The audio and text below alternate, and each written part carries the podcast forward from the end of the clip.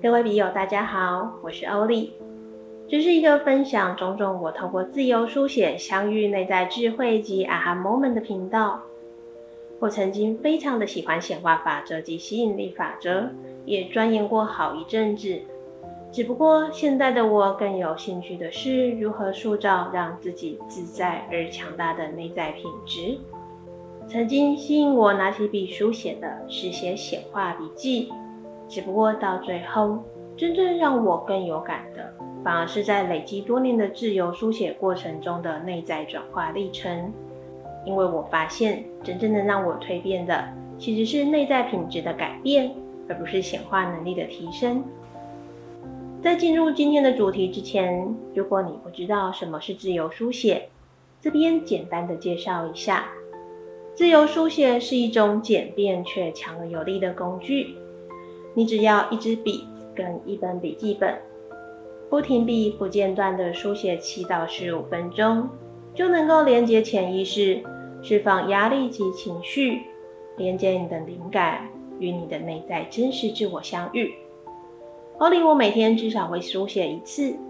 我喜欢设定书写的主题，每天安排一个专属于自己的时间及空间，拿起笔及笔记本就开始书写。自由书写对我而言就像小型的动态静心，除了进入自己内在世界的平静之外，同时也会让我在过程中得到无限的收获。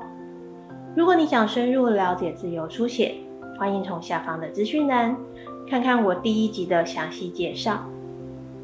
显化法则另一个近似的概念是吸引力法则，其实是非常科学的。在量子力学中发现，思想跟物质组成一样，其实都是振动波，所以思想能够创造实相。在心理学所说的自我应验预言也是类似的概念。如果你会运用显化法则，就能透过想法上的转变来显化出物质世界里头的人事物来。只是说，人一秒之间就有成千上万的念头，很难去确认自己以为想法上的改变究竟有多少百分比。过去的我曾经以为，我只要像个有钱人一样，花的越多，就能像有钱人一样赚回来越多。殊不知，其实我大手大脚花钱的同时，内在真实的想法大多是，我要证明我是有钱人，我要证明我有有钱人的物质生活品质，同时也验证显化法则是有用的。其实我并不是真心的觉得我有钱。这番操作之下的显化法则，最后往往没能得到想要的结果，要不就是有的时候可以成功，但有的时候没办法。同时，一味追求显化容易产生的误区是，这种追求最后会变成一种逃避现实的状态。当你绕过自己需要调整以及重复带来不想要结果的旧模式的同时，假装自己愿望成真，有时也只能显化出小目标，却没有办法带来大大的蜕变。而且回避问题，最后还有可能演变成更大的问题。比方说，明明自己还有卡债，却要装作有钱人去刷卡花大钱，想要用这种方法来显化金钱，却忽略掉自己心里仍有没钱的恐惧，不止没办法变有钱，还会因为这样欠下更大的债务。显化法则如果没有搭配内在真正的改变，往往是没办法起作用的。我注意到许多成功的人，即便换了全新的领域，往往还是做什么都会成功，失败了也能东山再起。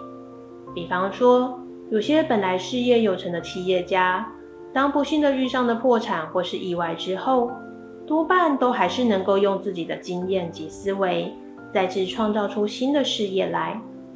因此，能够真正创造的关键，其实是具备与想要的人事物之间相融的心理素质，或者说是内在品质。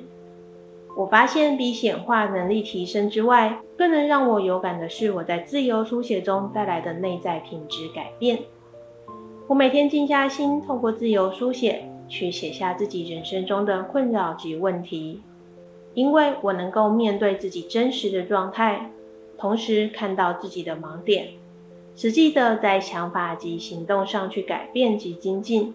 这时候往往也能接续的带来工作、人际及健康上的变好。它不会像做梦一样担心梦醒就会幻灭，它是一种非常踏实的感觉。即便自由书写这些困境及问题，不会像写显化笔记时那么嗨，同时还会残留有沮丧及难过。不过，当能够虚心检讨及回顾的同时，也能够渐渐地养成强大且稳定的内在品质，那才是带来蜕变最原初且坚实的力量。我会持续地在这里分享更多与自由书写有关的技巧，以及我在自由书写过程中的体会及故事。如果你对于自由书写跃跃欲试，想要体验一下自由书写的魅力，或是你本身也是一个喜欢用书写来和自己相处的人，请记得订阅我的频道。如果你对于蜕变式自由书写感兴趣，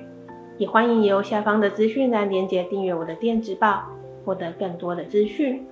我是Oli，我们下次见哦。